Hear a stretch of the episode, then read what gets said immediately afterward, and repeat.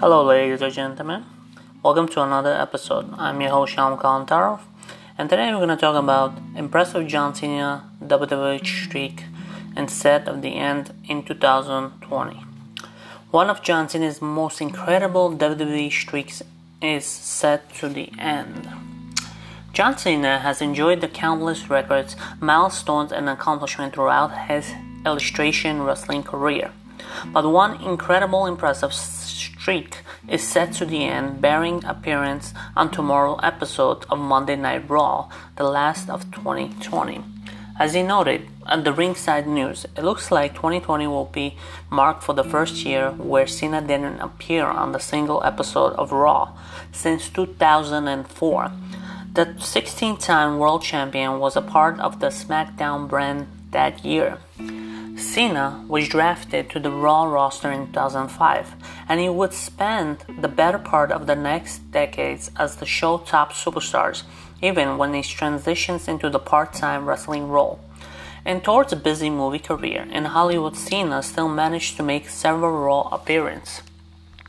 He showed up on February 28, 2020 at the edition of SmackDown Live accepting a match challenge from the Fiend for WrestleMania 36.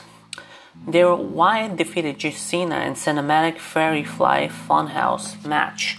Cena's last Raw appearance took place in July 22, 2019. That was Raw's reunion special, which featured the return of several wrestling legends of Hall of Famers. John Cena is one paid the fines of six other superstars.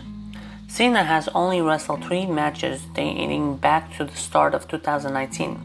He Finn Balor and Seth Rollins teamed up defeated Dean and Ambrose, Bobby Lashley, and Drew McIntyre in six-person tag match on January 7, 2019 edition of Raw. One week later, Cena completed a fatal four-way match against Balor, McIntyre, and Baron Corbin, with the winner facing Brock Lesnar of WWE Champion. At the Royal Rumble, Balor went on to win that match. We might not see Cena for a while, given Cena's busy career as a movie star. It's impossible to guess will he see him on WWE program again. Perhaps he'll make a surprise return in January 4 and Legend Night edition. If not, it could be meanwhile until we'll see him again. There is aren't any hints out that WWE may use him in WrestleMania 37 either.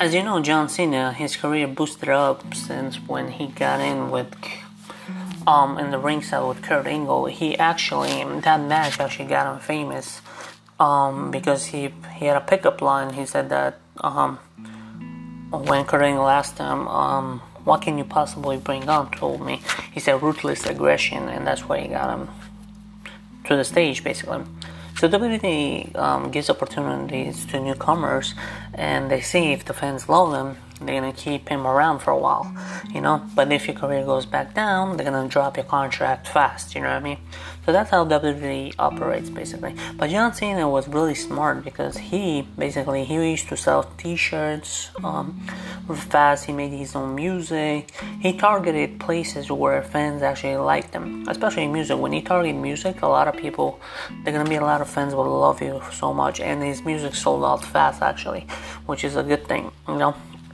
So anyways guys i hope you enjoyed this episode. Um, don't forget to check out my website ShyamTopics.com check out my music on all the platforms. Um, just write my full name Shyam Kalantarov you know and write music on google search. You'll see all my music all over the platform. Anyways thanks for listening and don't forget to follow. Thank you. Bye